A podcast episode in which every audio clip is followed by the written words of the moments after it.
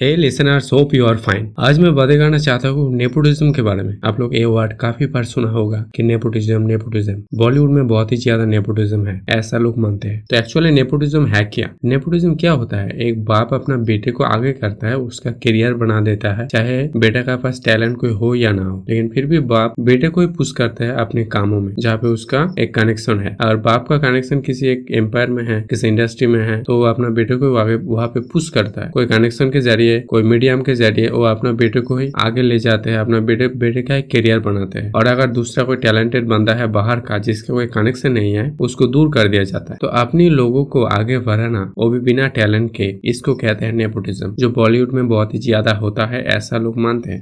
लेकिन एक चीज़ अगर आप सोचेंगे तो आप पाएँगे कि नेपोटिज्म सिर्फ़ बॉलीवुड में नहीं हर एक जगह पे है। आप खुद एक एग्ज़ाम्पल हो, आप खुद एक नेपोटिज्म प्रोडक्ट हो। कैसे मैं आपको समझाता हूँ? आप बचपन में क्या छोटा थे? का जो काश है कि आप। आप बचपन में बहुत ही छोटा थे तो छोटा तो होंगे ही। मैं भी कैसे बात कर? तो मैं यहाँ पे यही कहना चाहता हूँ कि जब आप छोटा थे, पढ़ाई करते थे तो तब आप पढ़ाई में अच्छा नहीं थे। और जो दूसरा बच्चा था आपका गाँव का या आपका पड़ोस का, वो बहुत ही पढ़ाई में अच्छा था, लेकिन वो गरीब था। उसका बाप के पास पैसा नहीं था। और आप पढ़ाई में अच्छा नहीं थे, लेकिन आपके बाप के पास बहुत ही ज़्यादा पैसा था। लेकिन फिर भी आपका बाप आपका ऊपर ही पैसा लगाता था। आप पढ़ाई करो या ना करो, आपका रिज़ल्ट अच्छा है, ना आए लेकिन फिर भी आपका बाप आपको, आपके लिए बहुत ही ज़्यादा पैसा खर्च करता था। उस बच्चे के लिए नहीं खर्च करता अच्छा जो पढ़ाई में अच्छा है, जो आपका पड़ोसी है, जो आपका पड़ोसी दोस्त है, उसके लिए नहीं खर्च करता। चाहे उसके पास जितना भी टैलेंट हो और आपके पास जितना भी टैलेंट कम हो, फिर भी आपका बाप आपके लिए ही आपको ही पूछ करता था, ताकि आप कामयाब बनो। आप जितना भी नालक क्यों ना हो, आपका बाप सारे पैसे आपके ऊपर ही लगाता था, किसी दूसरे के ऊपर नहीं। तो आप भी इसी इसी हिसाब से एक नेपोटिज्म का प्रोडक्ट हो, मेरे हिसाब से। तो नेपोटिज्म सिर्फ़ यहाँ पे नहीं, हर एक जगह पे होता है बिज़नेस में पॉलिटिक्स में, हर एक जगह पे। तो ये सोचना जब बॉलीवुड में नेपोटिज्म है, दूसरी जगह पर ये बेकार की बात है। अगर किसी किसी किसी के पास टैलेंट नहीं है तो फिर हम उसका काम नहीं देखेंगे, चाहे वो मूवी हो या पॉलिटिक्स हो, हम उसको वोट नहीं देंगे। ऐसा अगर हम करेंगे तो फिर नेपोटिज्म तो वही पे मर जाएगा। ठीक है? बहुत सारे ऐसा स्टार सुपरस्टार पॉलिटिकल फैमिली से लोग है जो